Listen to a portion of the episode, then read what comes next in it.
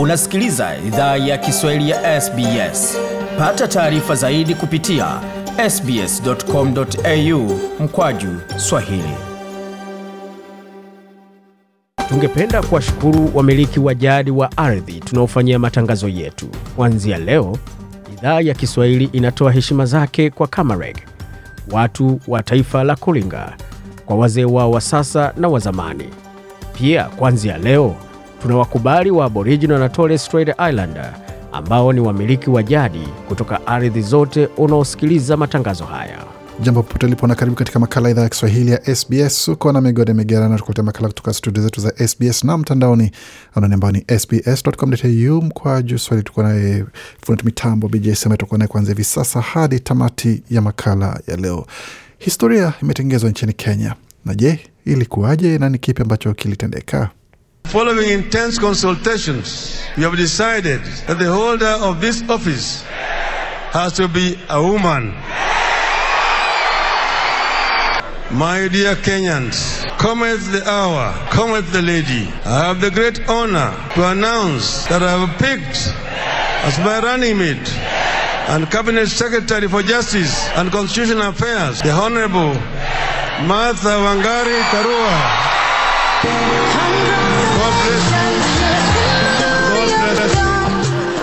Raila Amolo Odinga hapo kinara wa chama cha mrengo wa Azimio One Kenya Alliance hapo akimtangaza Martha Wangari Karua kuwa mgombea mwenza katika uchaguzi mkuu baadaye mwaka huu, ikiwa ni mara ya kwanza kwa mwanamke kuwa mgombea mwenza wa, ama kuwania wadhifa wa naibu wa naibu rais nchini Kenya. Yote haya tunaweza kujua mengi zaidi baada ya makala ya habari, pamoja na kupata sauti za baadhi ya Wakenya ambao wako hapa nchini Australia wakizungumzia hoja hiyo, na pia baadaye kidogo ikiwezekana tunaweza kuzungumza na baadhi ya viongozi nchini Kenya kujua maoni yao ni gani, ikiwa ni baada ya tangazo hilo la kihistoria. Lakini kwa sasa muktasari wa habari.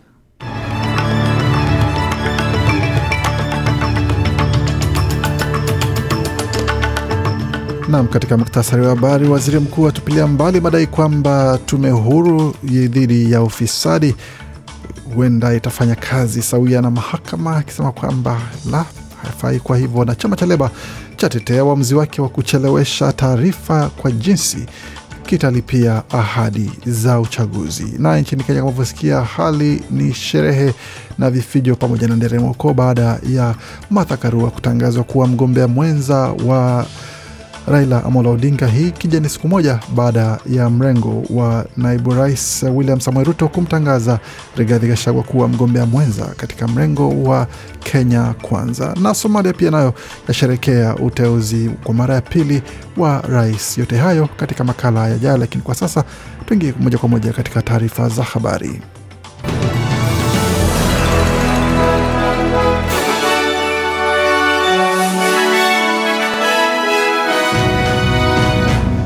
Wasikia idhaa Kiswahili ya SBS ukiwa na migode migerano, na hii hapa ni taarifa kamili ya habari ambayo tumeandalia kutoka studio zetu za SBS. Waziri Mkuu Scott Morrison ametupilia mbali madai kuwa tume ya uadilifu ya shirikisho inaweza fanya kazi sawia na mfumo wazi wa haki wa mahakama.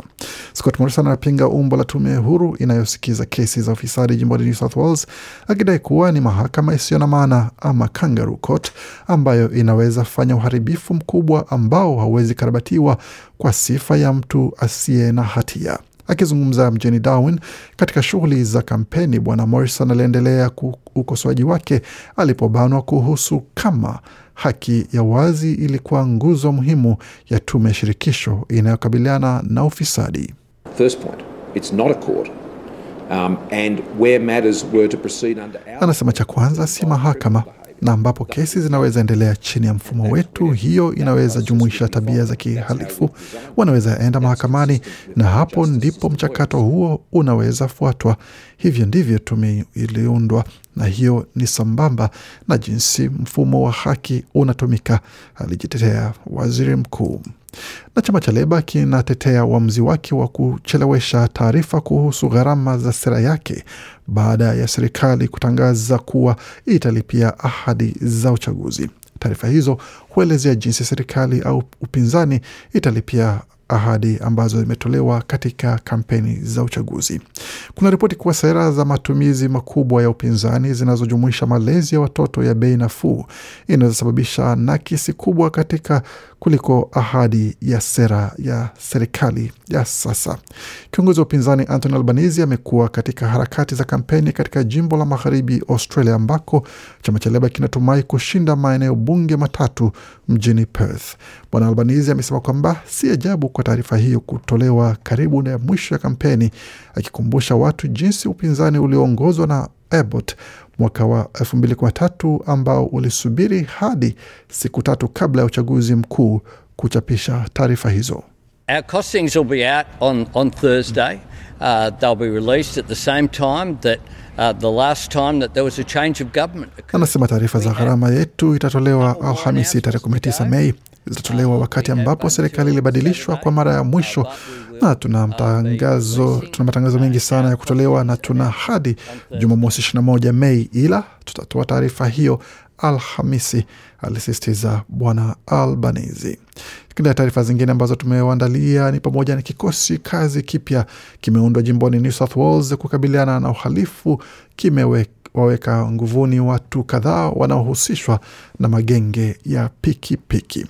Watu saba wakiwa wanaume sita na mwanamke mmoja walikamatwa katika eneo la Illawarra, pwani ya kusini ya kanda ya kaskazini magharibi ya Sydney.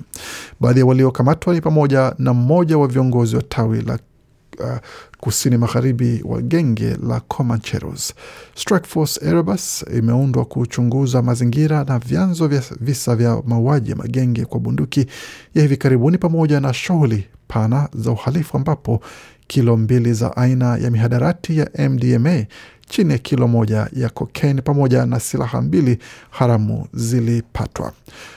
Kiongozi ama waziri wa polisi wa New South Wales Paul Toole alikuwa nayo kusema kuhusu waliokamatwa na jinsi ilivyokuwa. In a very short period of time, we've been able to make significant arrests. And I want the community to know that this Anasema katika muda mfupi tumeweka watu ama tumeweza kuwakamata watu kadhaa, na ninataka jamii ijue kuwa hali hii itaisha. Tutaendelea katika hali hii hadi tutakapowakamata wahalifu wanaohusika katika shughuli kama hizi. Nataka sema kuwa watu hawa si watu wa kawaida, hawaishi maisha ya kawaida kama wewe na mimi kila siku, ni wahalifu kabisa.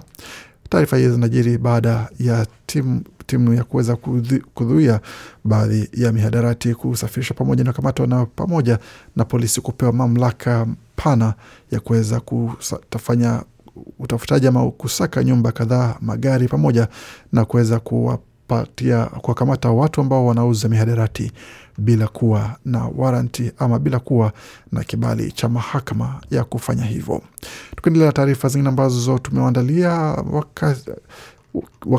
makamu wa rais Harris wa Marekani amezuru UAE ama Falme za Kiarabu kuimarisha ushirikiano na kutoa rambirambi baada ya rais wa falme hizo kuaga dunia siku chache zilizopita. Wakati huo marais na mawaziri wakuu wanaendelea kuwasili UAE kutoka sehemu mbalimbali duniani kutoa heshima zao za mwisho kwa kiongozi aliyetawala taifa hilo. Sheikh Khalifa bin Zayed Al Nahyan, mtawala wa muda mrefu, alifariki Ijumaa akiwa na umri wa miaka 73 baada ya kuongoza mageuzi ya miaka mingi ya harakati na haraka ya nchi kuwa kitovu cha biashara duniani na kituo chenye nguvu katika ukanda huo. Ujumbe huo wa Marekani pia umekwenda huko kama sehemu ya kupunguza mvutano na kuonyesha uungwaji mkono, wakati uhusiano ambao umekuwa si mzuri sana chini ya rais Joe Biden. Makamu wa rais Harris amewaambia waandishi wa habari kabla ya kuondoka uwanja wa Andrews Air Force Base kwamba Marekani inachukulia kwa umakini mkubwa kuimarisha uhusiano na washirika wake wa UAE. Tukielekea barani Afrika ambapo washirika wa kimataifa wa Somalia Jumatatu wamepongeza kuchaguliwa kwa Hassan Sheikh Mahmud rais wa taifa hilo ambaye pia anajulikana kama Farmajo. Mahamud anachukua madaraka baada ya miezi kadhaa ya ukosefu wa uthabiti wa kisiasa, huku nchi hiyo ikikabiliwa na wasi wenye giza, wenye ghasia na ukame mbaya. Wakazi katika mji mkuu wa Mogadishu waliingia mitaani kuimba na kugonga makofi mikopo na kufyatua fataki hewani kusherekea matokeo ya uchaguzi yaliyotangazwa majira ya saa sita usiku. Wenye unatarajia kwamba upigaji kura uliomalizika kwa amani, lakini uligubikwa na madai ya dosari utamaliza mzozo wa kisiasa ambao umedumu kwa zaidi ya mwaka mmoja. Rais wa Somalia anayeondoka madarakani Mohamed Abdullahi Mohamed, muhula wake ulikamilika mwezi Februari mwaka elfu mbili ishirini na moja bila kuwepo uchaguzi na mzozo wa muda mrefu wa kugombea madaraka uliofuata uh, uligeuka kuwa vurugu wakati fulani na kusababisha migawanyiko katika ngazi za juu serikalini. Uteuzi huo wa bwana Farmajo ni wa pili baada ya kudumu kabla ya kuondoka madarakani na kumpisha Mohamed Abdullahi Mohamed. Tukiendelea taarifa zingine ambazo tumeandalia kutoka barani Afrika ni pamoja na hizi tukielekea kule Guinea Bissau ambapo taarifa ambazo zimetufikia ni kwamba rais wa Guinea Bissau Umaro Sisoko Embalo siku ya Jumatatu alivunja bunge la nchi hiyo na kusema kuwa atautisha uchaguzi wa mapema mwaka huu ili kutatua mzozo wa kisiasa uliodumu kwa muda mrefu. Mvutano kati ya bunge na urais umelikumba taifa hilo la Afrika Magharibi kwa miezi kadhaa. Embalo alitaja tofauti zinazoendelea na zi, kwamba zisizoweza kutatuliwa na bunge ambazo alieleza nafasi ya siasa za msituni na njama.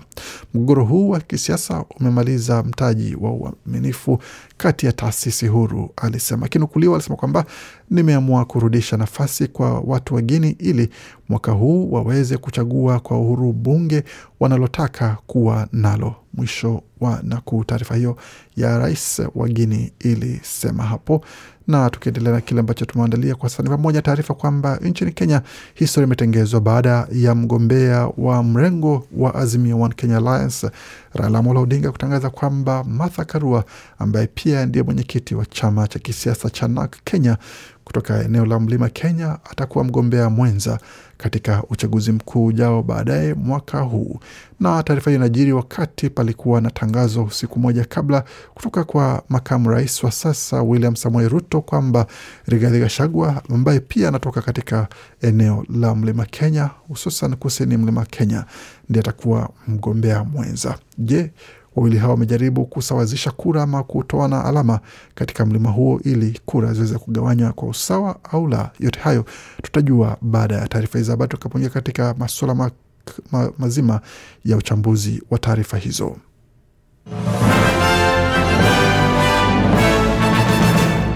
Waendelea kusikia idhaa ya Kiswahili ya SBS. Kwa sasa tuelekea moja kwa moja katika taarifa za michezo, tukianzia katika mchezo wa tenis ambapo mchezaji Marco chechinato ambaye pia ni mchezaji ambaye alikuwa anacheza dhidi ya Mfaransa Dominic Thiem waliweza kupata ushindi wa seti mbili ikiwa ni sita tatu sita nne katika mchezo wa Geneva Open ama mchezo wa wazi wa Geneva wa tenis. Hapo baadaye pia Richard Gasquet wa Ufaransa naye vilevile alikabiliana atakabiliana na, na mjerum kwa mradhi alikabiliana na Mrusi Daniel Medvedev pamoja baada ya kumcharaza Mwaustralia John Millman katika seti mbili zikiwa ni sita tatu sita moja.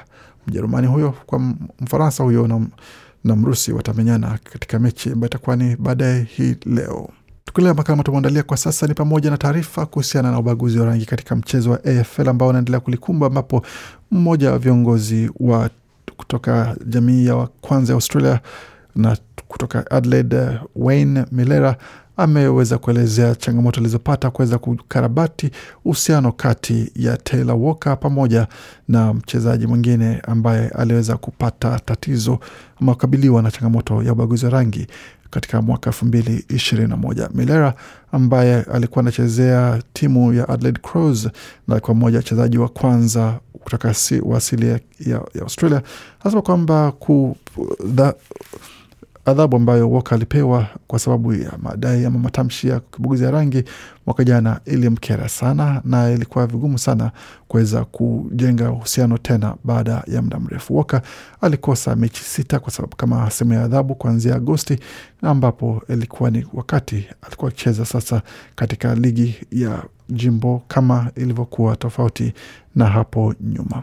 Tukitazama taarifa zingine za michezo, hususan katika kandanda, timu ya Arsenal iliingia dimbani dhidi ya Newcastle katika uwanja wa St James's Park kule Newcastle, Uingereza, ambapo gana zao wa London walikuwa tarajia kwamba watapata ushindi na kuweza kulinda nafasi yao kucheza katika klabu bingwa barani Ulaya msimu ujao, lakini walikutana na pigo la magoli mawili kwa sufuri baada ya Ben White kufunga goli lenyewe pamoja na Bruno Gimares wa Ureno, Mreno huyo kuweza kupata goli lake na katika dakika ya themanini na tano hali ambapo imeweka usalama ama uwezekano wa Arsenal kucheza katika klabu bingwa barani Ulaya msimu ujao kuwa mashakani.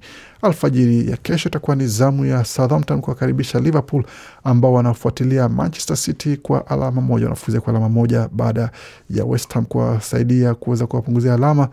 Je, Liverpool itapata ushindi dhidi ya Southampton na kuweza kuwakaribia City na kumaanisha kwamba itakuwa sasa ni Aston Villa kuamua nani atakuwa mshindi watakapoingia dimbani dhidi dhidi ya Man City katika mechi ya mwisho ya msimu. Na mechi nyingine ambayo itachezwa hapo uh, Ijumaa itakuwa ni kati ya Villa dhidi ya Burnley, mechi ambayo haina umuhimu sana kwa Villa, lakini ina maana yote kabisa na umuhimu mkubwa sana kwa timu ya Burnley ambao wanasaka alama tatu zinazoweza wasaidia kubaki katika ligi kuu ya Uingereza.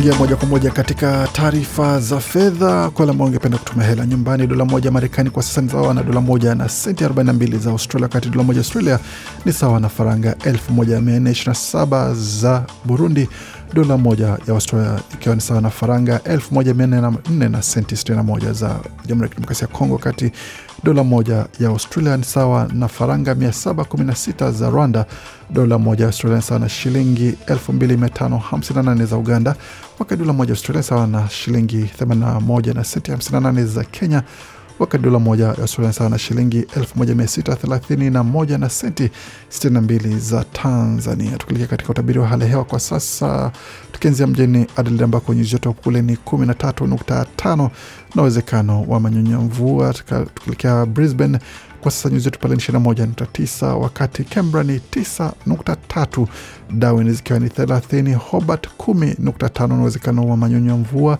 Tukielekea mjini Perth ni 23.1, uwezekano wa mvua vilevile vile. Kule Melbourne ni 13.7, uwezekano wa mvua pia, wakati mjini Sydney wanasema kwamba joto pale ni 16.8. Kufika pone mwisho wa taarifa habari ambayo tumeandalia. Bakia nasi kwa makala mengine ambayo anakujia muda usio mrefu.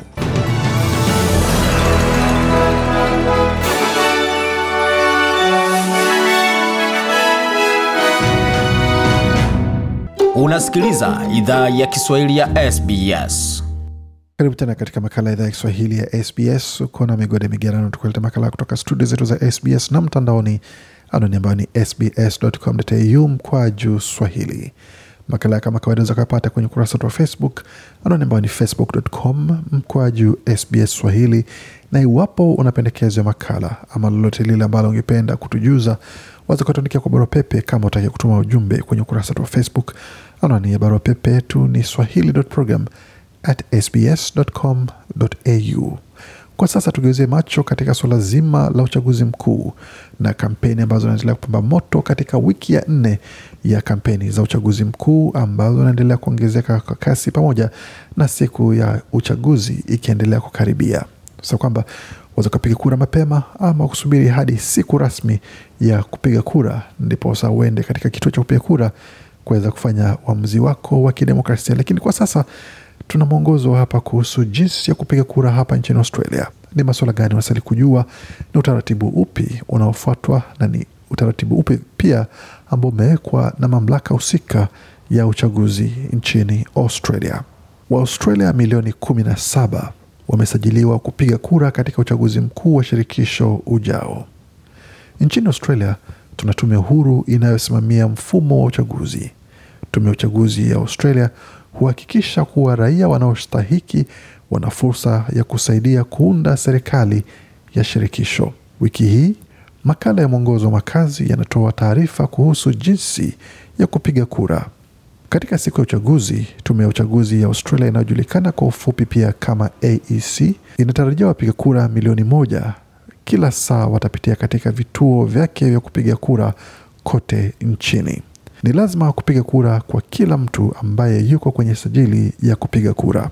Jess Lilly ni msemaji wa AEC, amesema unastahili hakikisha unapiga kura katika eneo bunge lako na There are 151 federal electoral divisions Kuna maeneo bunge ya shirikisho great mia tool hamsini na on moja the nchini Australia, na tuna kifaa muhimu kwenye tovuti ya aec.gov.au.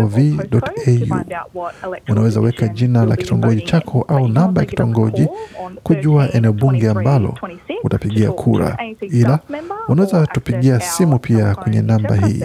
moja tatu mbili tatu mbili sita kuzungumza na wafanyakazi wa AEC au unaweza tumia huduma yetu ya wakalimani.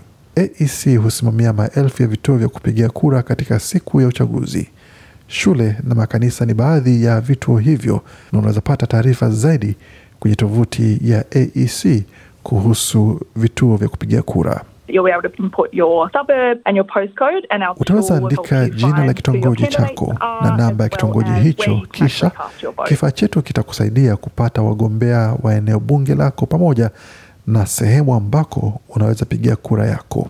Msemaji wa AEC Evan Aiken Smith amesema vituo vya kupiga kura hutoa mwongozo na msaada katika lugha nyingi.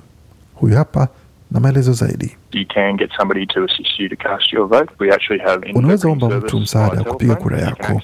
Tuna huduma ya ukalimani kupitia simu ambayo unaweza tumia.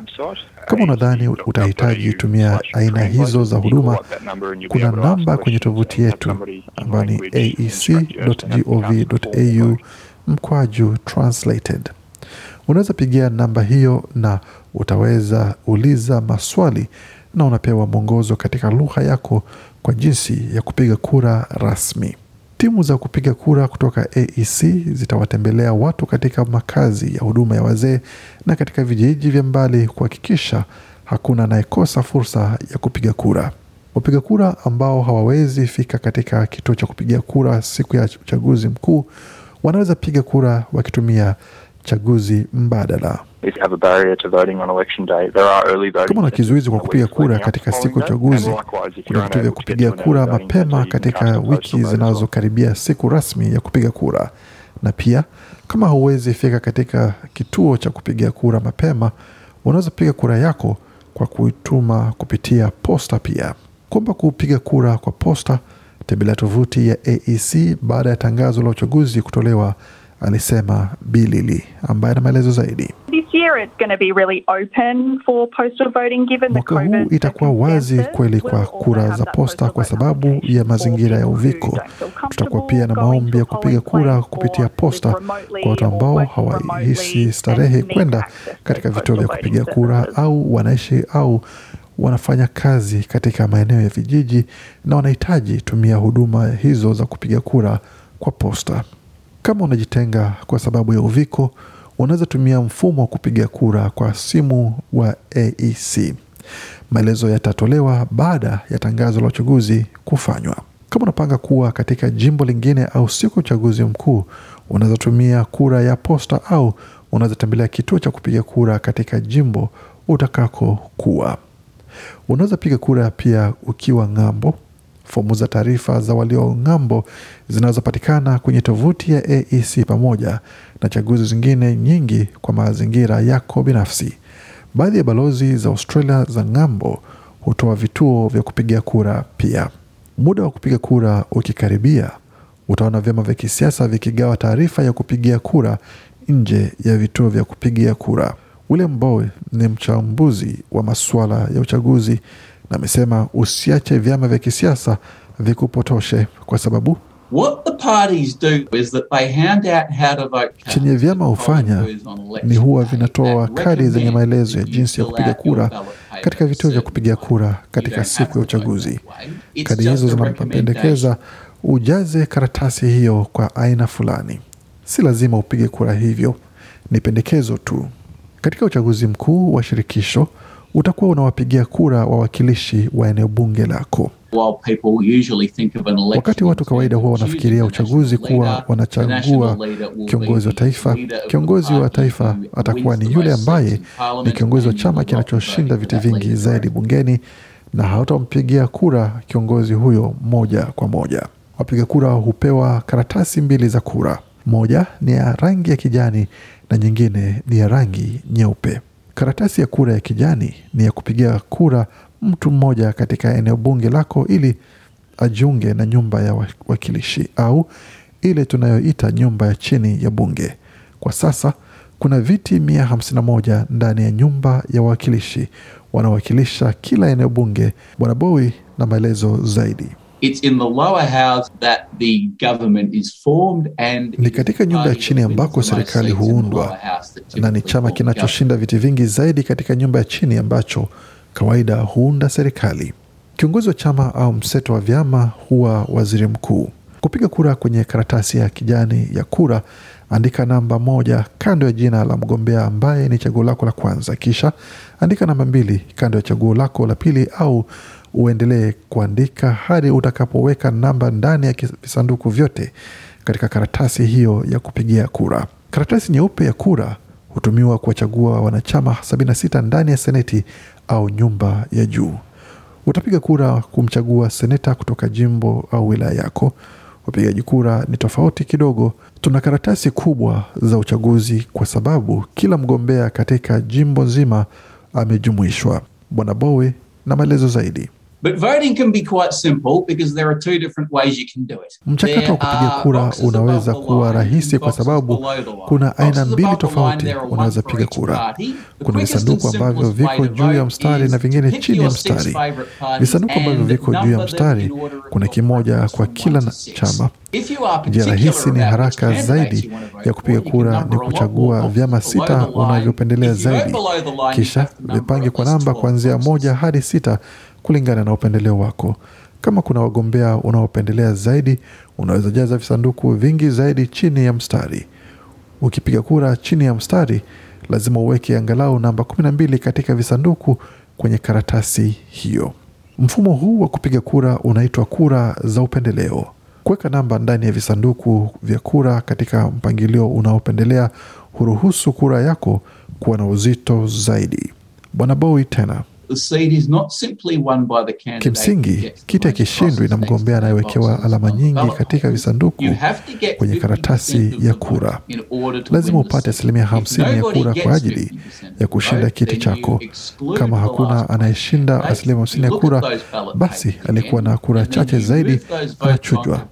Unatazama karatasi hizo za kura tena, kisha unahamisha kura hizo kwa yeyote you end up with a aliyempa candidate who does chaguo la pili, na unaendelea vote. Kuchuja mgombea mwenye kura chache zaidi hadi unaposalia na mgombea mwenye zaidi ya asilimia hamsini ya kura. Hakikisha unafuata mwongozo wa kupiga kura kwa makini. Kama karatasi yako ya kura haijajazwa vizuri, kura hiyo huitwa kura isiyo rasmi na haiwezi jumuishwa katika hesabu za matokeo ya uchaguzi. Mifano ya kura zisizo rasmi zinajumuisha visanduku vilivyowekewa alama ambazo zina namba au kuandika kitu kwenye karatasi ya kura ambayo inaweza kukutambulisha. Kupiga kura ni lazima. Sababu zinazokubalika za kutopiga kura ni kwa maamuzi ya AEC ambayo hufanya tathmini ya mazingira na sababu zilizotolewa. Kwa mfano, AEC inaelewa kuwa baadhi ya watu ambao wako ng'ambo kuna uwezekano wasiweze piga kura.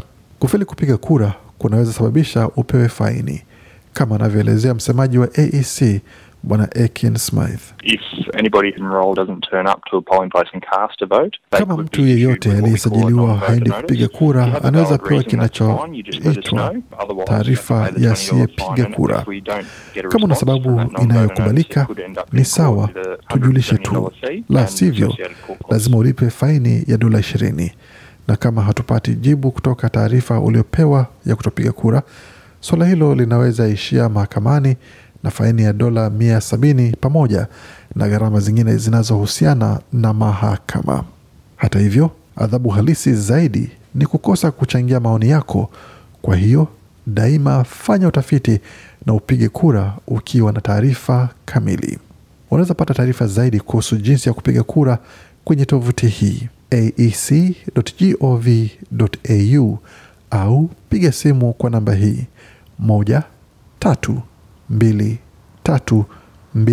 Nitarudia tena moja tatu mbili tatu mbili sita. Tutumai kwamba makala haya yamekupa uelewa pamoja na taarifa unazohitaji kuweza kujua jinsi utaratibu wa kupiga kura hufanywa hapa nchini Australia, pamoja na hatua ambazo unastahili kuchukua kuakisha kwamba kura yako inahesabika na pia ina umuhimu wake ambao umewekea kujitolea kupiga kura, kushiriki katika demokrasia ya Australia. Kwa makala na mengine mengi zaidi ambayo tumepeperusha kabla, unaweza ukayapata yote kwenye tovuti yetu anaone ambayo ni sbs.com.au mkwaju Swahili. Makala aliandaliwa na waandishi wetu Melissa Kampanyoni na Gode Migerano. Hii ni idhaa ya Kiswahili ya SBS. Idhaa ya Kiswahili ya SBS. Shiriki taarifa zetu kwenye Facebook. Karibuni tena katika makala idhaa ya Kiswahili ya SBS. Uko na Migode Migerano tukulete makala kutoka studio zetu za SBS na mtandaoni anwani ambayo ni sbs.com.au mkwaju Swahili. Kama ulivyosikia katika makala tulioletea hapo kabla, ni kwamba rais wa zamani wa Somalia ndiye rais mpya baada ya kupata ushindi katika kura ambazo ziliendelea hadi usiku wa manane kule Somalia. Ametangaza kwamba yeye ndiye rais Bwana Hassan Sheikh Mohamed ambaye anajulikana pia kama Farmajo. Washirika wa kimataifa wa Somalia Jumatatu wamepongeza kuchaguliwa kwa Bwana Hassan Mohamed, rais ajaye wa taifa hilo. Je, ujio wake umepokewaje nchini Somalia? wa wenyeji wanapenda uteuzi wake ama hawaridhiki? Kujua mengi zaidi, tupate sauti kutoka kule Mogadishu, kutoka kwa redio washiriki wetu wa BBC. Sherehe katika maeneo haya na matumaini mengine kwa wananchi wa Somalia ambao wameishi katika mazingira ya ukosefu wa usalama kwa karibu miongo mitatu. Hassan Sheikh Mahmud ni rais wa kwanza katika historia ya Somalia kuchaguliwa kwa awamu nyingine ya pili. Akiwa rais kati ya mwaka 2012 na 2017 alijaribu kukabiliana na ufisadi na kusisitiza sera yake ya maridhiano ya kitaifa, na awamu hii mikakati yake haiko tofauti sana. Hakutakuwa na ulipizaji kisasi, hakutakuwa na kuindana na kutesana kisiasa. Nchi ina sheria zake, na sisi mahali tunapohitaji kuchukua hatua, basi tutafuata sheria kama ilivyo. Changamoto, matatizo tuliyoyapitia kama taifa, uchungu na huzuni haviwezi kusahulika. Hebu tusameheane. Lakini makundi ya kigaidi kama vile Al-Shabab yataendelea kuleta changamoto kubwa kwa utawala wake. Hali ya ukame ambayo inasababisha raia wa Somalia kukabiliana na njaa kali na itakuwa kazi kubwa kwake. Kwa raia wengine wa Somalia, haya ni baadhi tu ya msururu wa mambo mengi wanayotaka yatatuliwe. Na wakati Hassan Sheikh Mohamud anapoanza awamu yake ya pili kama rais, matarajio ni kwamba uongozi wake utasaidia kuleta afueni katika nchi iliyokumbwa na vita kwa muda mrefu. Namna bila shaka tunatumai kwamba tutawezapata fursa ya kuzungumza na baadhi ya Waustralia wenye asili ya Somalia hivi karibuni ambao wanaishi hapa nchini Australia, tunaweza kujua kipi ambacho wamepokea ama wamepokeaje ujio wa Bwana Farmajo tena kama rais kwa mhula mwingine wa pili, na hongera kwake na wote ambao walikuwa napinzana naye. Basi poleni, maana ni rais, kiti ni kimoja tu, cheo ni kimoja tu, lazima pawe mshindi na pawe na mwingine ambaye atashindwa. Taarifa hiyo imekuja kwa hisani ya redio wa shirika BBC na ilisimuliwa na Chama Omar Matata. Kutoka Somalia tuvuke mpaka tuelekee moja kwa moja hadi mjini Nairobi ambako kulikuwa na hafla maalum jana. Wanamrengo wa Azimio One Kenya Alliance walikuwa na jambo lao jana, ambako kulikuwa na shangwe, nderemo na vifijo kote mjini Nairobi na hata sehemu zingine za Kenya. Kama ulitazama runinga, kama ulitazama YouTube, utaweza kuona jinsi watu walivyojiachia kwa furaha kwa sherehe ambazo zilifuata tangazo la kinara wa Azimio One Kenya Alliance, Mheshimiwa Raila Amolo Odinga ambaye alitangaza kwamba muda umewadia kwa mwanamke kupewa nafasi yake mezani kusema kwamba si kuonekana tu, bali pia wasikizwe, pia waweze kutoa mchango wao ambao wana uwezo kutoa mchango huo. Na hili basi ni tangazo ambalo Bwana Odinga alifanya katika hafla hiyo ambayo ilikuwa tazamiwa kwa hamu na gamu na taifa zima, ambapo alikuwa tarajia, je, ni Kalonzo atapewa kazi, ni Martha Karua atapewa kazi, ni Charity Ngilu, Peter Kenneth ama itakuwa ni Sabina Shege? Haya, Bwana Odinga, kazi yako. Martha Wangari Karua. Ndio wakati Martha Karua alipoandikisha historia nchini Kenya. Hakuna chama chochote kikuu ambacho kimewahi kumteua mwanamke kuwa mgombea mwenza urais. Aliyekuwa waziri mkuu Raila Odinga anasema alimchagua Karua kutokana na historia yake ya kukabiliana na ufisadi na tajriba katika masuala ya sheria. Karua pia atahudumu kama waziri wa masuala ya kisheria, wadhifa ambao ameshawahi kushikilia serikalini. My dear Kenyans, cometh the hour, cometh the lady. Wakenya wenzangu, saa zimefika, saa za kumtaja mwanamama, na nina furaha na heshima kubwa kumteua naibu wangu na waziri wa sheria Martha Wangari Karua. Martha Wangari Karua. God bless you. God bless you. Akikubali uteuzi wake, Karua alisema ataangazia masuala ya ufisadi, umaskini na kuwainua wanawake ambao anasema wamewachwa nyuma katika siasa. I'm deeply honored by the decision to nominate me as the deputy presidential candidate for Azimio. Nimefurahishwa na uteuzi huu kama naibu wa urais kwa chama cha Azimio. Nimefurahi sana, si kwangu mimi pekee, ila ni safari ya kipekee, lakini pia ni safari ya kitaifa. Ni safari tumetembea tukiwa wengi. Kwa kumchagua Karua, Raila anapania kuwavutia wapigaji kura kutoka eneo la Mlima Kenya ambalo lina ushawishi mkubwa katika siasa za nchi. Pia anawalenga wanawake ambao wengi walifurahia tangazo la leo.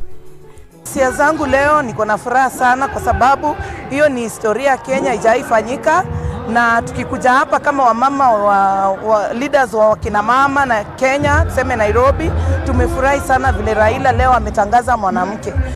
Eh, wanaume wamefurahia kwa maana wanasemaga wakina mama ni wenye boma, ni ambassador wa manyumba zao, na chochote yote wamesha kusanya wanaagaliaga vizuri.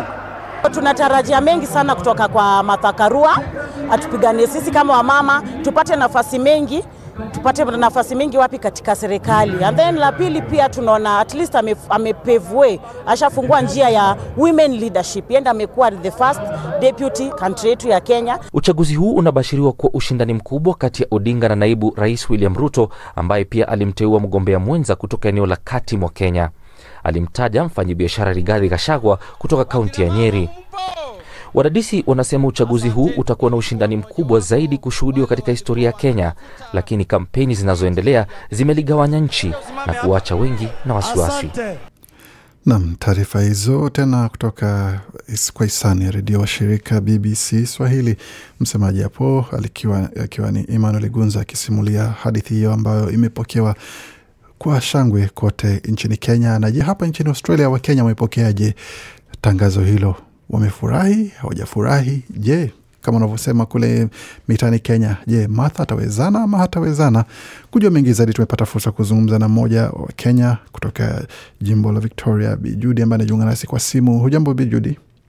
Niko salama, habari? Salama salmini kabisa. Mwanzo kabisa, tangazo kuwa Martha Karua amechaguliwa kuwa mgombea mwenza wa Mheshimiwa Raila Amolo Odinga, umelipokeaje?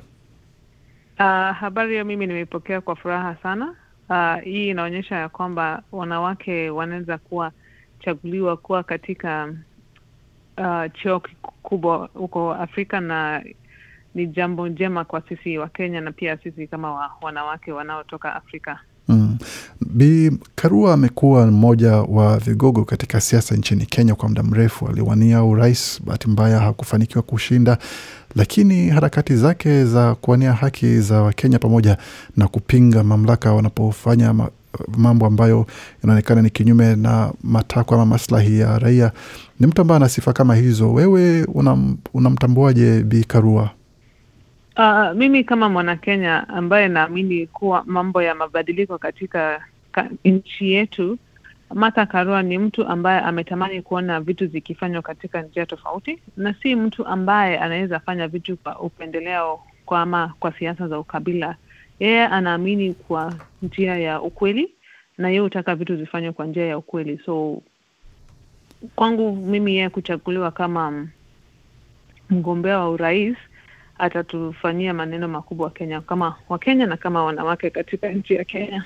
Wanasemaga kawaida watu ambao wana pengine sifa kama moja inaweza kuwa ni vigumu kufanya kazi, ambapo tunaona kwamba kwa upande mmoja Raila anakuwa ni mtu ambaye ana misimamo migumu, Martha vilevile ana misimamo migumu. Huoni kama kutakuwa na mkwaruzano serikalini pale, ama itakuwa ni tofauti kidogo, Wamekuanga na hizo tofauti tofauti kati yao? hizo tofauti, na ni kwa sababu ya njia ya kutaka mambo mazuri yafanyike katika nchi yetu. Wote wawili huwa wanataka mambo mazuri yafanyike katika nchi yetu, so haitakuwa mambo ngumu sana, na lazima watakuwa na watu ambao watawagaidi, watawapea ushu, ushu, Ushauri ushauri ambavyo ya kufanya mambo katika nchi yetu. mm. Kwangu mimi kama Mkenya nimefurahia hiyo- hiyo Ndio, kulikuwa pia na uwezekano kwamba bwana Kalonzo Musyoka atakuwa mgombea ama atatangazwa kuwa mgombea mwenza wa bwana Raila kwa mara ya tatu baada ya kuwa mgombea mwenza katika uchaguzi uliopita ambao uliahirishwa ama kwa mradhi ambao seri, uh, mahakama ilifuta, na wakati uchaguzi mpya ulitangazwa upinzani ukasusia. Je, kujiondoa kwa bwana Musyoka kunampa fursa gani Bi Karua na itawa, itawanyima fursa ya kuweza kupata ushindi? Uh, kujiondoa kwa Kalonzo sidhani kama ita, itafanya washindwe washindwe katika uchaguo huu. Hawa ni watu wawili ambao wametakia Kenya mazuri, na na- nadhani wakati huu Wakenya wamechoka na kufanyiwa vitu ambavyo hazifai, na wajua watu wa hawa wawili wamekuwa, of course, wanakwanga watu ambao wana ushauri tofauti, but ni watu ambao wametakanga mazuri ya Kenya. Mm. So, sidhani kama itakuwa ngumu kwa hawa wawili. Kumekuwa na msukumo kwamba uongozi wa taifa uondolewe kati ya mlima Kenya na lile bonde la Rift Valley ambako urais umekuwa na, na unaibu umekuwa ukizungushwa kutoka mlima Kenya kwenda Rift Valley, Rift Valley kwenda mlima Kenya. Je, kuingia kwa iwapo Raila atashinda sasa, kusema kwamba Nyanza nayo inapata rais wa kwanza, itakuwa na maana gani kama watu kutoka Nyanza na kwa Wakenya kwa ujumla? Itaonyesha kwamba sasa Wakenya kunakuwa na usawa ama bado itakuwa ni vile vile tu? Kwangu mimi naona hii itakuwa mambo ya Wakenya at least kuwa na mwanzo mpya. Kwa muda mrefu Wakenya wametamani wametamani hii kitu itoke katika Central na, na Rift Valley, na hii ni mwanzo wa wa kuanza kutoa urahisi na na pawe na, pawe na uongozi mpya sasa.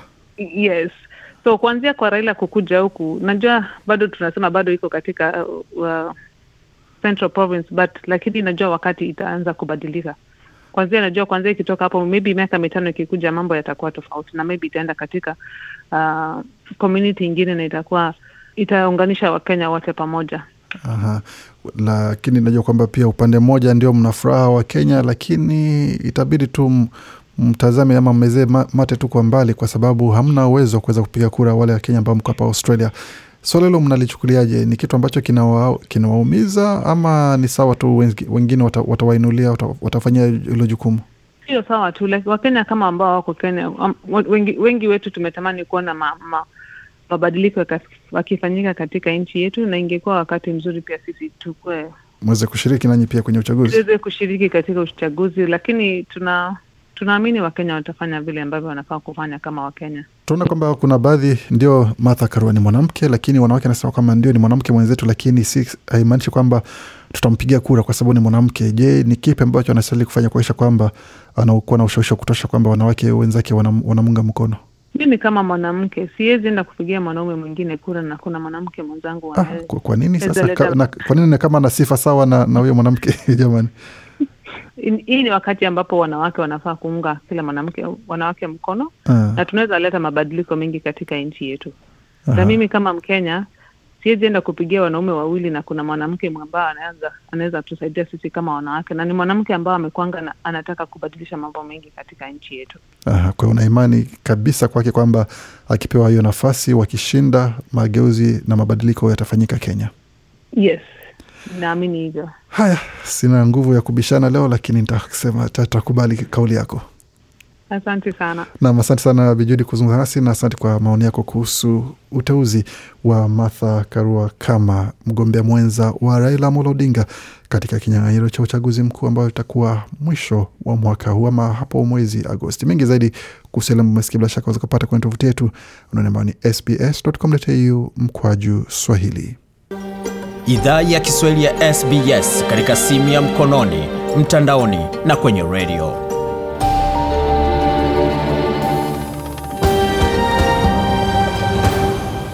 Karibu tena katika makala idhaa ya Kiswahili ya SBS ukiwa na migode migerano, tukuendea makala ambayo tumeandalia kutoka studio zetu za SBS na mtandaoni anwani ambayo ni sbs.com.au mkwaju swahili, na kama ungependa pia zapata makala haya kwenye ukurasa wetu wa Facebook, facebook.com mkwaju SBS Swahili. Kama ujiunga nasi, tulikuwa tunazungumza na Bijudi ambaye ni Mkenya anaishi jimboni Victoria, akizungumzia ujio ama tangazo la Bi Martha Karua kuwa mgombea mwenza wa Raila Amolo Odinga kupitia mrengo wa Azimio uh, One Kenya Alliance. Na katika siku chache zijazo, maana muda hauturuhusu, utapata fursa kuzungumza na baadhi ya viongozi wa kike kule Kenya kwa upande wote wa kisiasa kuhusu maamuzi ya vinara kwa wagombea wenza na mkondo wa kampeni utakaochukuliwa sasa baada ya tangazo hilo kutolewa. Lakini kwa sasa turejee hapa nyumbani, tuzungumzie swala zima la uchaguzi mkuu ambao utakuwa Jumamosi lakini tukianzia katika kanda ama jimbo la Tasmania ambako linatoa mvutio mwingi kwa siku ya uchaguzi mkuu ya Jumamosi 21 Mei kwa watazamaji wa uchaguzi. Maeneo bunge ya kaskazini ya Bass na Braydon ni maeneo bunge mawili chini ya uongozi wa chama cha Liberal ambayo yako mashakani, ila katika maeneo bunge yote tano ya jimbo hilo vyama vidogo vinachukua faida ya kutoridhika kwa wapiga kura na vyama viwili vikubwa nchini. Maeneo bunge tano ya Tasmania ya yatatoa uvutio mwingi wapiga kura watakapokuwa wakisubiri matokeo ya uchaguzi katika siku ya uchaguzi mkuu na baadaye. Anthony Albanese na Scott Morrison wametembelea maeneo ya kaskazini Tasmania mara kadhaa katika kampeni hii, kila mmoja wao wakijaribu kuwavutia wapiga kura wa maeneo bunge ya Bass na Braydon ambayo yako chini ya uongozi wa chama cha Liberal. Daktari Kevin Boncham ni mchambuzi wa uchaguzi jimboni Tasmania, amesema kwamba wapiga kura wa Bass hususan wana mazoea kuwatimua wabunge watetezi. maeneo bunge hayo yamebadilisha viongozi ama uongozi katika uchaguzi nane kati ya kumi zilizopita za shirikisho tangu mwaka wa 1993. So uh, there's in Bass there's a lot of uh, there's, there's a sort of there's a perennial dissatisfaction. Anasema katika eneo bunge la Bass kuna hali ya kutoridhika hususan katika vitongoji vya nje ya Launceston Bad ambayo huwa na wapiga kura ambako hubadilika ama hubadilisha kura zao katika wakati wa uchaguzi. Wapiga kura ni kama wametambua wana kiti kizuri na hu, kama kuwa kama unaweza hakikisha wabunge hawana starehe, basi wabunge wataendelea kuwapa zawadi nyingi kwa ajili ya kuendelea kuwashawishi wapiga kura. Ahadi kuwapiga kura zina ushawishi mkubwa kwa maeneo bunge hayo, ila nadhani wapiga kura katika vitongoji vya nje ya Launceston wana wasiwasi kuhusu gharama ya maisha na masuala kama ya utoaji wa huduma ambayo husababisha wachukue hatua tete. And service provision type issues cause them to often react in a volatile manner. Mbunge wa sasa wa Bass ni Bridget Archer anajulikana kitaifa kwa kupiga kura dhidi ya serikali kwa mageuzi kwa mswada wa ubaguzi wa kidini na kuunga mkono tume uadilifu ya kitaifa. Bi alikataa kuhojiwa kuhusu makala haya, ila Daktari Bonsham amesema kwamba maamuzi hayo yanaweza saidia kumtofautisha na wabunge ama wabunge wa zamani wa Bass.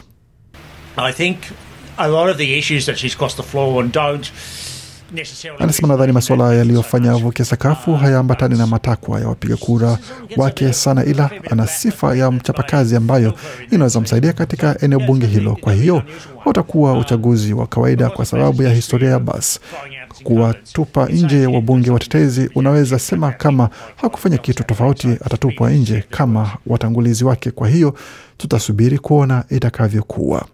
Mnamo mwaka elfu mbili na kumi na sita Ross Hart wa chama cha Leba alishinda uchaguzi wa Bas, ila alipoteza uchaguzi uliofuata dhidi ya Bridget Archer katika mwaka elfu mbili na kumi na tisa. Ana matumaini ya kushinda tena uchaguzi wa eneo bunge hilo Jumamosi, kama anavyoelezea hapa. Well, I missed out last time by less than 600 votes. And Anasema katika uchaguzi uliopita nilishindwa kwa chini ya kura mia sita na nilipewa moyo sana licha ya pigo hilo kupewa fursa na Anthony Albanese kugombea tena. Si hilo tu, ila nilihamasishwa na watu wengi katika jamii ya Launceston kuwania tena. Kwa hiyo wakati mchakato huo ulikamilishwa mwaka jana, nilikuwa na nishati sana kuanza kampeni tena. Naona watu wa Tasmania, uh, kaskazini Tasmania wanahitaji uwakilishi Canberra na hawana uwakilishi huo kwa sasa.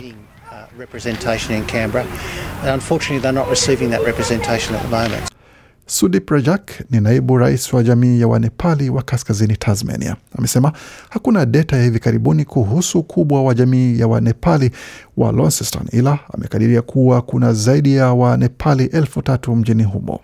Ana wasiwasi kuwa Tasmania utawapoteza baadhi ya wanachama wake wa jamii kwa sababu kuna uhaba wa fursa jimboni Tasmania.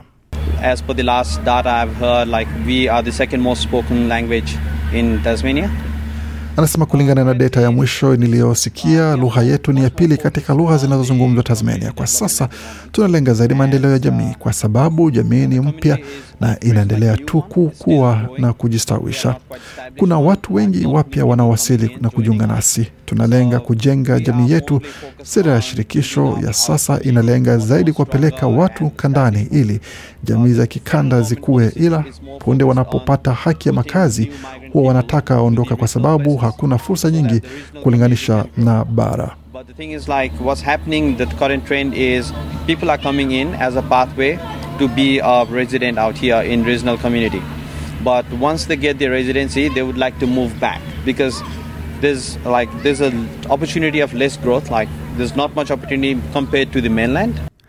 Bwana Rajak ameongezea kwamba anataka ona serikali za jimbo na shirikisho zikitoa uwekezaji zaidi kuwasaidia wahamiaji kujiimarisha jimboni Tasmania. Na katika nyumba ya juu, seneta wa Tasmania Jaki Lambi hatetei kiti chake, ila anatumai mgombea wake wa seneti Tammy Terrell atamfuata kule Canberra. Bilambi amna wagombea wengine pia katika viti vya nyumba ya chini katika maeneo bunge ya Braydon, Bass, Franklin na Lyons jimboni Tasmania. For um, Tammy Tyrrell to run in the Senate is just great. Um, Anasema ndio, nadhani kwa Tammy Terrell kuwania seneti ni vizuri sana.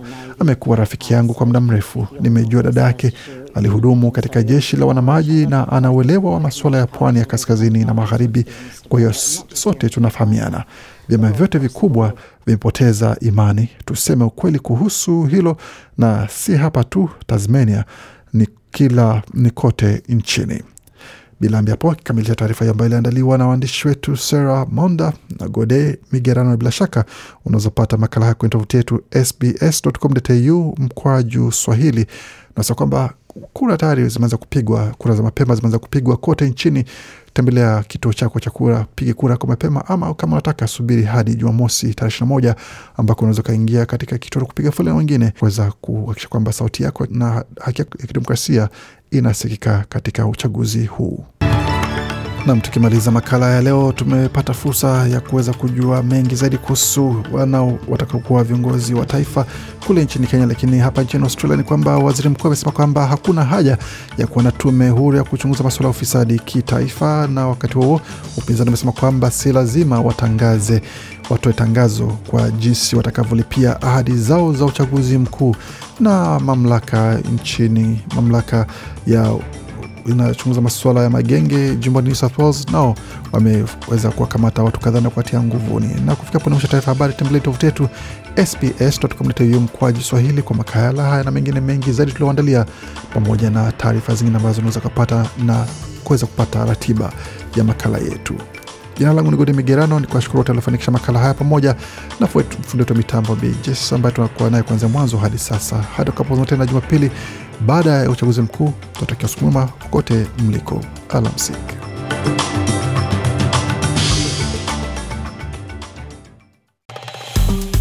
Penda, shiriki, toa maoni. Fuatilia idhaa ya Kiswahili ya SBS kwenye Facebook.